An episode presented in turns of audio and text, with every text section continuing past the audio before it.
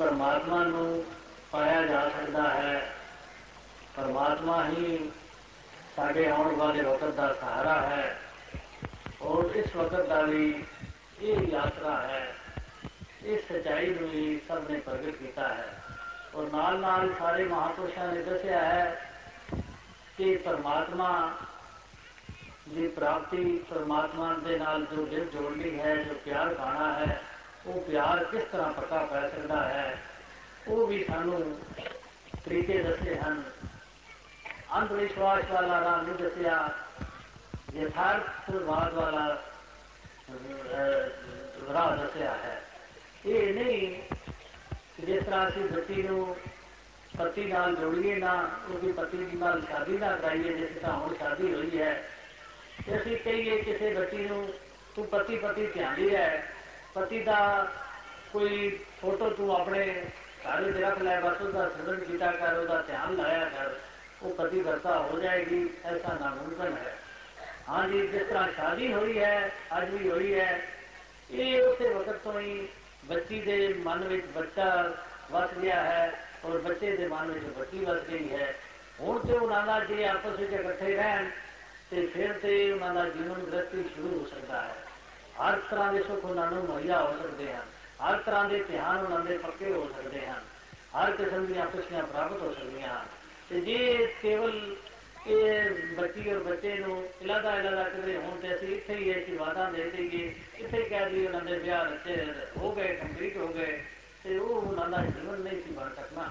ਇਸੇ ਤਰ੍ਹਾਂ ਜੇ ਭਗਵਾਨ ਨੂੰ ਅਸੀਂ ਕਿਧਰੇ ਦੂਰ ਸਮਝਦੇ ਹਾਂ, ਆਕਾਸ਼ਾਂ ਤੇ ਸਮਝਦੇ ਹਾਂ ਜਾਂ ਕਿਸੇ ਸਥਾਨਾਂ ਤੇ ਸਮਝਦੇ ਹਾਂ, ਅੰਗ ਸੰਗ ਨਹੀਂ ਸਮਝਦੇ, ਇਸ ਨੂੰ ਜਾਣਦੇ ਨਹੀਂ ਕਿ ਸਾਡੀ ਆਤਮਾ ਕਦੀ ਵੀ ਇਸ ਦਾ ਜੋ ਸੁਖ ਹੈ ਇਸ ਦਾ ਜੋ ਆਨੰਦ ਹੈ ਉਹਦੀ ਅਨੁਭਵਤਾ ਨਹੀਂ ਕਰ ਸਕਦੀ। ਉਹ ਸੁਖ ਸਾਨੂੰ ਪ੍ਰਾਪਤ ਹੀ ਨਹੀਂ ਹੋ ਸਕਦਾ। ਜੋ ਵੀ ਅਸੀਂ ਕਰਮ, ਧਰਮ ਦੁਨੀਆ ਪਾਖੰਡ ਉਸ ਨੂੰ ਕਹਿੰਦੇ ਹਨ ਜਿਸ ਦਾ ਵਿਖਾਵਾ ਬਹੁਤ ਸਾਰਾ ਹੋਵੇ ਤੇ ਉਹਦੇ ਵਿੱਚ ਕੋਈ ਵਸਤੂ ਨਾ ਹੋਵੇ, ਅਸੀਂ ਕਹਿੰਦੇ ਆ ਕਿ ਐਵੇਂ ਹੀ ਇਹ ਭੁਲੇਖਾ ਹੀ ਪਾਉਣ ਵਾਸਤੇ ਸਾਨੂੰ ਇਹ ਇਹ ਰਚਨਾ ਜੀ ਰਚ ਕੇ ਦਿਖਾਇਆ ਗਿਆ।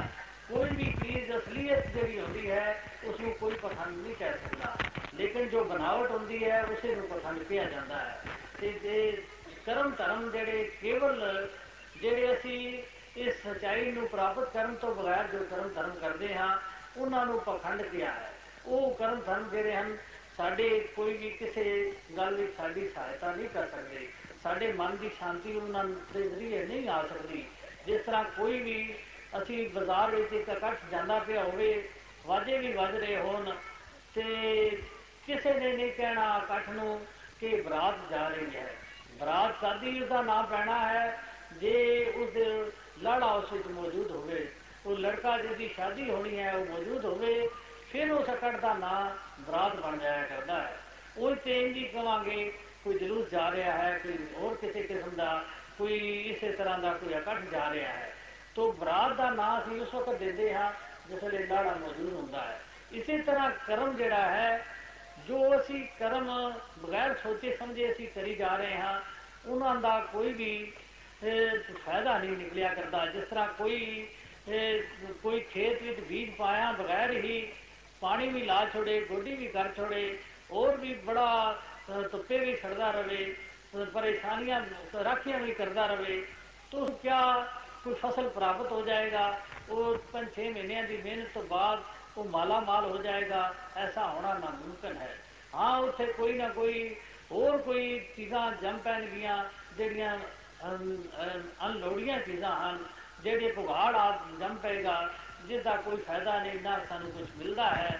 ਬਹੁਤ ਹੀ ਇਸ ਤਰ੍ਹਾਂ ਦਾ ਖਰ ਪਰਤਵਾਰ ਜਿਹੜਾ ਹੈ, ਜੰਮ ਪਏਗਾ। ਲੇਕਿਨ ਜੋ ਅਸਲੀਅਤ ਜੋ ਅਸੀਂ ਚਾਹੁੰਦੇ ਹਾਂ, ਉਹ ਨਹੀਂ ਸਾਨੂੰ ਪ੍ਰਾਪਤ ਹੋਣਾ। ਇਸੇ ਤਰ੍ਹਾਂ ਇਹ ਜਦ ਤੱਕ ਇਹ ਅਕਾਲ ਪੁਰਖ ਪਰਮਾਤਮਾ, ਇਹ ਸਾਡੇ ਸਨਮੁਖ ਨਹੀਂ ਹੁੰਦਾ, ਅਸੀਂ ਇਸ ਨੂੰ ਜਾਣਦੇ ਨਹੀਂ ਇਸ ਦੀ ਅਨੁਭਵਤਾ ਸਾਡੇ ਵਿੱਚ ਨਹੀਂ ਆਉਂਦੀ, ਤੇ ਫਿਰ ਜਿਤਨੇ ਅਸੀਂ ਕਰਮ ਕਾਂਡ ਕਰਦੇ ਹਾਂ, ਉਹ ਐਵੇਂ ਲੋਕਾਂ ਦੇ ਦਿਖਲਾਵੇ ਵਾਸਤੇ ਭਾਵੇਂ ਬੜੇ ਚੰਗੇ ਹਨ।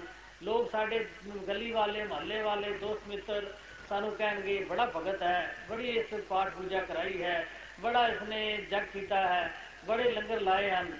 ਲੇਕਿਨ ਕਿਸ ਦੇ ਪਰਥਾਈ ਇਹ ਲਾਏ ਗਏ ਹਨ ਕਿਸ ਵਾਸਤੇ ਇਹ ਸਭ ਕੁਝ ਕੀਤਾ ਗਿਆ ਹੈ, ਉਸ ਕੋਲ ਕੋਈ ਵੀ ਕਰਾਉਣ ਵਾਲੇ ਕੋਲ ਜਵਾਬ ਨਹੀਂ ਕਿ ਕਿਹੜਾ ਅਕਾਲ ਪੁਰਖ ਹੈ, ਕਿਹੜਾ ਪਰਮਾਤਮਾ ਹੈ, ਕਿਹੜੇ ਸੰਤ ਹਨ ਜਿਨ੍ਹਾਂ ਨੇ ਸਾਨੂੰ ਇਸ ਅਕਾਲ ਪੁਰਖ ਨਾਲ ਜੋੜਿਆ ਹੈ, ਕਿਹਨਾਂ ਦੀ ਮੈਂ ਸੇਵਾ ਕਰ ਰਿਹਾ ਹਾਂ, ਇਹ ਕੋਈ ਜਵਾਬ ਨਹੀਂ ਹੁੰਦਾ। ਇਸ ਜਵਾਬ ਬਗੈਰ ਜੋ ਵੀ ਸਾਡੇ ਕਰਮ ਕਾਂਡ ਹਨ, ਉਹਨਾਂ ਦੀ ਕੋਈ ਵੀ ਪ੍ਰਸ਼ੰਸਾ ਨਹੀਂ ਪਿਆ ਕਰਦੀ।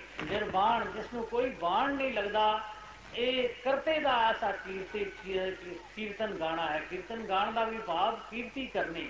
ਅਸੀਂ ਇਸ ਦੇ ਇਸ ਦਾ ਜੋ ਵੀ, ਇਸ ਦੇ ਸੁੱਖ ਹਨ ਜੋ ਇਸ ਕੋਲੋਂ ਸਾਨੂੰ ਆਰਾਮ ਮਿਲਿਆ ਹੈ, ਉਹ ਉਹਦਾ ਜੋ ਜਸ ਗਾਇਆ ਜਾਂਦਾ ਹੈ, ਉਸ ਨੂੰ ਕੀਰਤੀ ਕਿਹਾ ਕਰਦੇ ਹਨ। ਜਿਸ ਤਰ੍ਹਾਂ ਅਸੀਂ ਕਿਸੇ ਵੀ ਅਫਸਰ ਕੋਲੋਂ ਖੁਸ਼ ਹੋ ਜਾਂਦੇ ਹਾਂ, ਕਿਸੇ ਵੀ ਕਾਰਜੇ ਕੋਲੋਂ ਖੁਸ਼ ਹੋ ਜਾਂਦੇ ਹਾਂ ਤੇ ਅਸੀਂ ਉਸ ਦੀ ਬੜੀ ਕੀਰਤੀ ਕਰਦੇ ਹਾਂ, ਬੜੇ ਉਸਤਤੀ ਕਰਦੇ ਹਾਂ, ਇਹ ਬੜਾ ਚੰਗਾ ਆਦਮੀ ਹੈ, ਇਹ ਅਫਸਰ ਬੜਾ ਮਹਾਨ ਹੈ ਇਸਨੇ ਬਹੁਤ ਹੀ ਅੱਛਾ ਕੰਮ ਕੀਤਾ ਹੈ।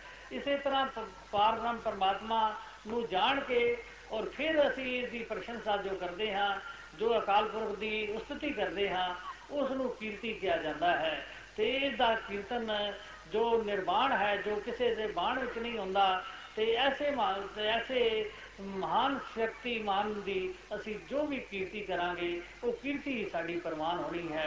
ਉਸੇ ਨਾਲ ਸਾਨੂੰ ਇਹ ਆਨੰਦ ਔਰ ਖੁਸ਼ੀਆਂ ਪ੍ਰਾਪਤ ਹੋਣੀਆਂ ਹਨ। ਸੰਤਾਂ ਦੀ ਕਿਰਪਾ ਦੁਆਰਾ ਹੀ ਅਸੀਂ ਸੰਸਾਰ ਰੂਪੀ ਭੋਜਨ ਤੋਂ ਪਾਰ ਹੋ ਸਕਦੇ ਹਾਂ।